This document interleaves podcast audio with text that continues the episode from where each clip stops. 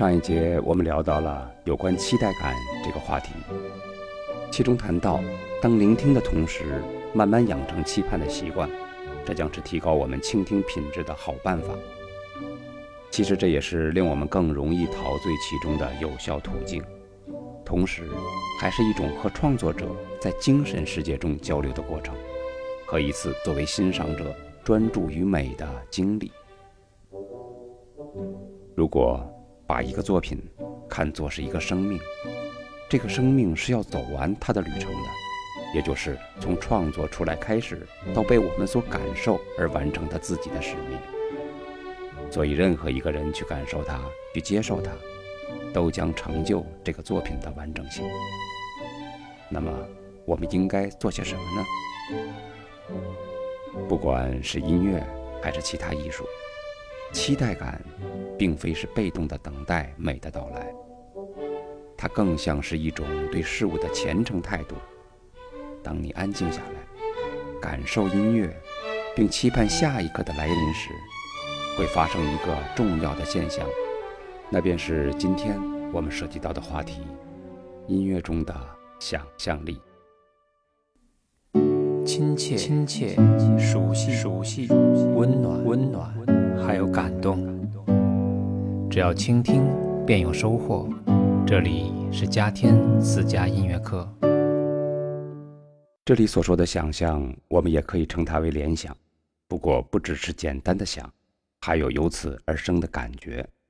那是一种因为你听见而产生的想象，和由此而生出的一份感受。在心理学中呢？把它称之为联觉，是一种感知体验，就像我们看到了红色会感觉到温暖，看到蓝色呢会觉得清凉一样。在音乐的欣赏中，我们也需要唤起联觉的能力，让声音成为一把钥匙，打开我们的记忆，并和我们的感觉建立起联系。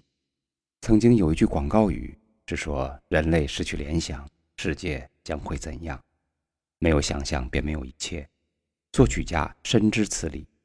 在一部音乐作品的写作中，尤其是那些被标题了的音乐，比如说有剧本的歌剧，或者被规定了主题的音乐等等，作曲家与倾听者都需要有想象力的介入，才可以达成共鸣。我们先听一小段，大家可以试着想象一下和感受一下，在你的心里，它描写的是什么？这里呢，先不介绍音乐的背景，我们呢，先听听看。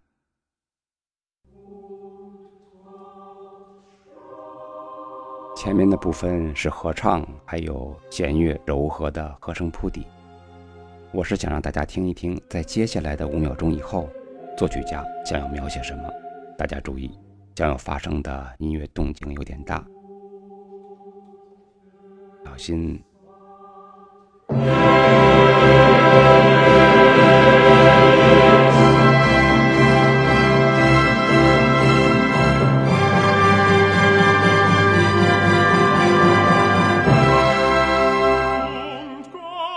这是海顿的作品《创世纪》，他用合唱还有辉煌的管弦乐队，打造出了光被创造出来时候的样子。当合唱部分唱到“要有光”，于是就有了光时，那个“光”字刚一出口，就有了刚才我们听到的乐队合奏的场景。海顿呢是想描写光在一瞬间被创造出来的景象。我们可以再来感受一下。现在大家已经清楚了作曲家的意图。接下来就是要看是不是符合我们自己的期待感，你的眼前是不是也出现了歌词中所描写的景象呢？这将是一个很好的联觉练习。我们从头听一下。开始的部分是安静的水面，淡淡的迷雾，真灵飘在水面上。现在是要有光。于是，就有了光。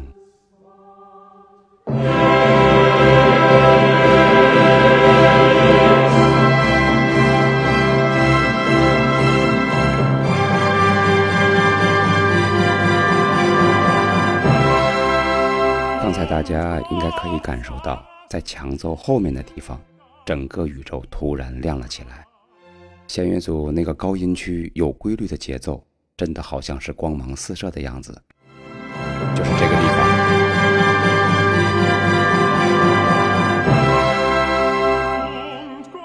这一段非常的精彩，这一切呢，再现了歌词中描绘的景象，它也是作曲家想象中的世界。海顿的想象力其实是非常丰富的，有记载称，在他临终的时候，唯一遗憾的事情是，他说自己脑子里还有那么多好听的旋律没有机会写下来。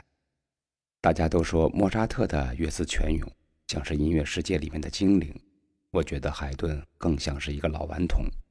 听说他和莫扎特一起排练四重奏的时候，他们两个人玩的都很开心。那好，现在我们需要从刚才的兴奋中平静下来，因为接下来的音乐需要我们先清空一下刚才的感觉，还是要发挥一下我们的想象力。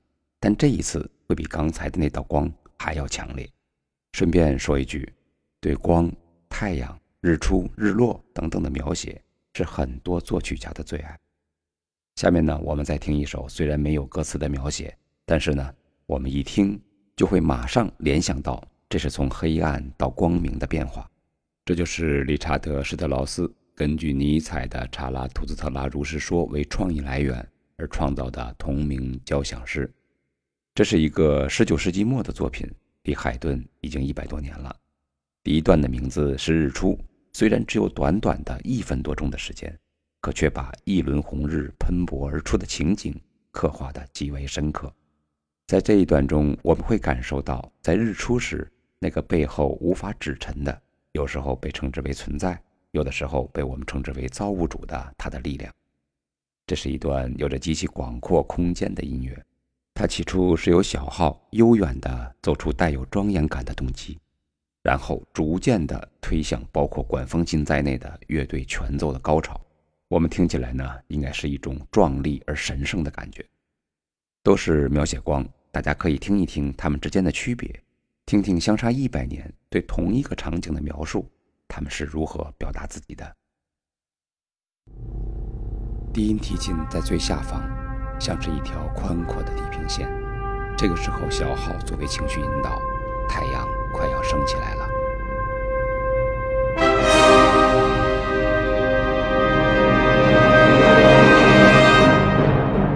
大地在震颤，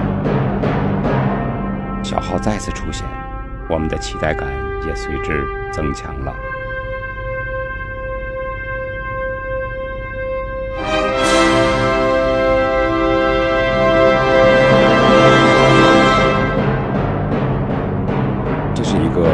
渐强的段落，象征日出的小号第三次出现，也使得它的张力变得越来越强。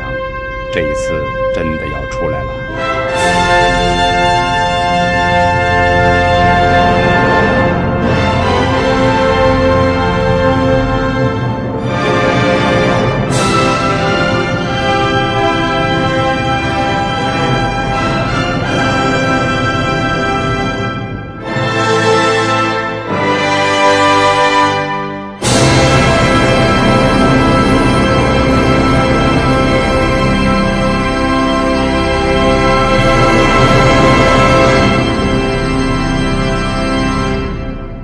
是不是太有画面感了？就好像好莱坞电影的镜头闪过一样。我个人觉得理查德这支曲子更刺激感官一些，毕竟相差了一百年，他们的配器手法、表达方式，最重要的是思维方式已经有了太大的变化。我们从海顿的音乐描绘中是可以感受到那种宗教性的，在场景的背后似乎有信仰的力量在，而查拉图斯特拉完全放开了。倾听者呢，似乎可以感受到自己就是存在的一切，就是超人，就是英雄，是不依赖于任何力量的生命的爆发。一个是神学作品，一个是哲学作品，他们都用音乐表达出来了。刚才在听的时候，我特意注意了一下它的低音部分，不只是低音提琴，它在最低的声部呢，声音是非常均匀的，像是被吹奏出来的一样。后来我查了一下，是低音提琴的正宫。加上低音的巴松管，还有管风琴，把这几个乐器的音色复合在一起，听起来声音就结实多了。另外值得一提的是，这是一个三管编制的乐队。通常在交响乐队中，三管编制是以木管为标准的。木管组有长笛、双簧管、单簧管、大管各两支，再加上一支短笛、一支英国管、一支低音单簧管，还有一支低音大管。这样的编制呢，是各个木管乐器都有三支。另外，在铜管组中呢，小号、长号各三支，圆号六支，通常圆号是双数。还有就是两支大号，再加上弦乐组，这样一来，它的整体乐队加在一起的人数已经在九十人左右了。这个阵容呢，应该说它的声音强度是非常大的，尤其是铜管组的威力简直是无穷的。另外，在这段音乐的发展中，作曲家一直在酝酿铺垫情绪。太阳并没有一下子升起来，而是经过了三次反复。也可以说，小号奏出的那个庄严主题，像是对光明的三次邀请。同时，我们也经历了上节聊过的那个话题——期待感。在这三次的反复中，日出这个概念逐渐的增强，我们好像看到了太阳跳跃着升了起来。下面呢，我们就再来听一遍，大家可以注意一下，这里面呢会有地平线，会有天空，会有正在升起的太阳，最关键的是还有我们的想象力。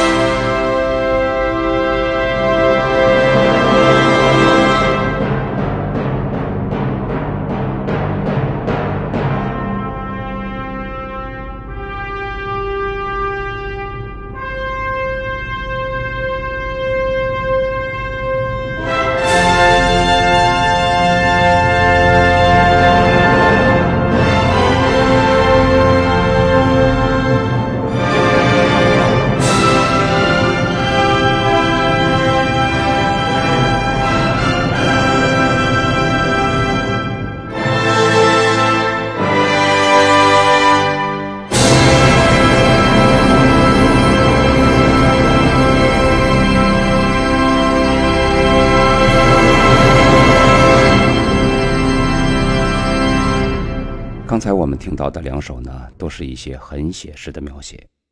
在《创世纪》的歌词中呢，本身就是在说要有光，于是就有了光。而《查拉图斯特拉》呢，也有非常明确的标题“日出”。这一切呢，都直接指向了画面。但既然联觉是一种感觉的连锁反应，那它便不只是对景象的描写了，也可以说不光是联想到那种有具体标题的场景。音乐呢，还可以唤起我们那种抽象的、无以言表的感觉。大家注意呢，这里呢没有任何的标题，只是一种感觉。比如说，海顿 D 大调大提琴协奏曲就是唤起我们感觉的描写，它让我们感觉到了一种情绪，一种完全没有场景要求的情绪。这样一来呢，接受起来会更自由一些。大家先听一听。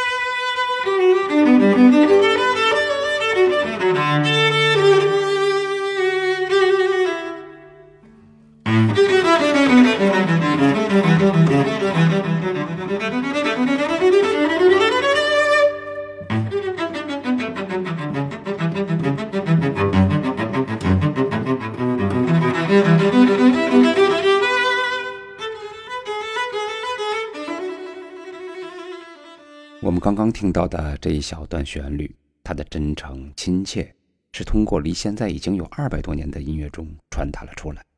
而作为倾听者的我们，其实不用去想海顿老爹此刻在想什么，只要我们能够接受到这支曲子所传达出的情绪，便可以有机会和自己的某种经历联系在一起了，从而我们会体会到只有我们自己才会感受到的东西，因为只有自己的经历才是欣赏音乐时候的背书。只要倾听了，在每个人的心里都可以创造出一曲崭新的作品。这种将自己的经历和当下的感受融合到曲调中的情况，在很多时候并不是刻意为之的行为，而是不由自主的一种情绪代入。大家还记得节目开始的时候那个背景音乐吗？同样也是海顿的作品。本来海顿的标题是作品一百零一号，但是呢，当我们听到低音区大提琴和低音提琴用一板一眼的节奏作为伴奏时，就是这个部分。哦，还有大管的声音，大家想到了什么？这是一种滴答滴答的节奏，所以后人就充分发挥了想象力，干脆称这支交响曲为时钟交响曲了。海顿呢，还有母鸡、惊愕等等很有意思名字的作品，这些应该都不是他故意为之的。通常都是他的热粉们发挥了想象力的结果。作为海顿来说呢，这一切不过是真性情而已。其实，无论是带给世人幽默感的曲子，还是类似《创世纪》这样的神品，海顿音乐的感觉和想象力的跨度之大，实在是令人佩服。最近听到一句话，一直盘旋在心里，是说将心注入，以灵感之。作为创作者，一定是真性情地将心注入自己的作品；而作为欣赏者的我们，不仅要有所谓的联觉能力，也要具备在期待所带来的专注中以灵感之。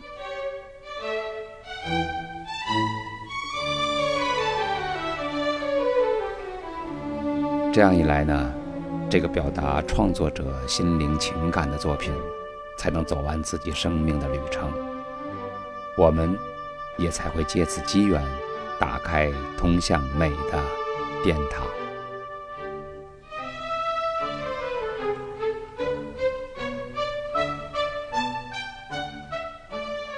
好，今天关于想象力的话题就到这里了。秋天了，天气变凉，大家呢注意保暖。这几天呢，嗓子一直是这样的声音，所以大家见谅了。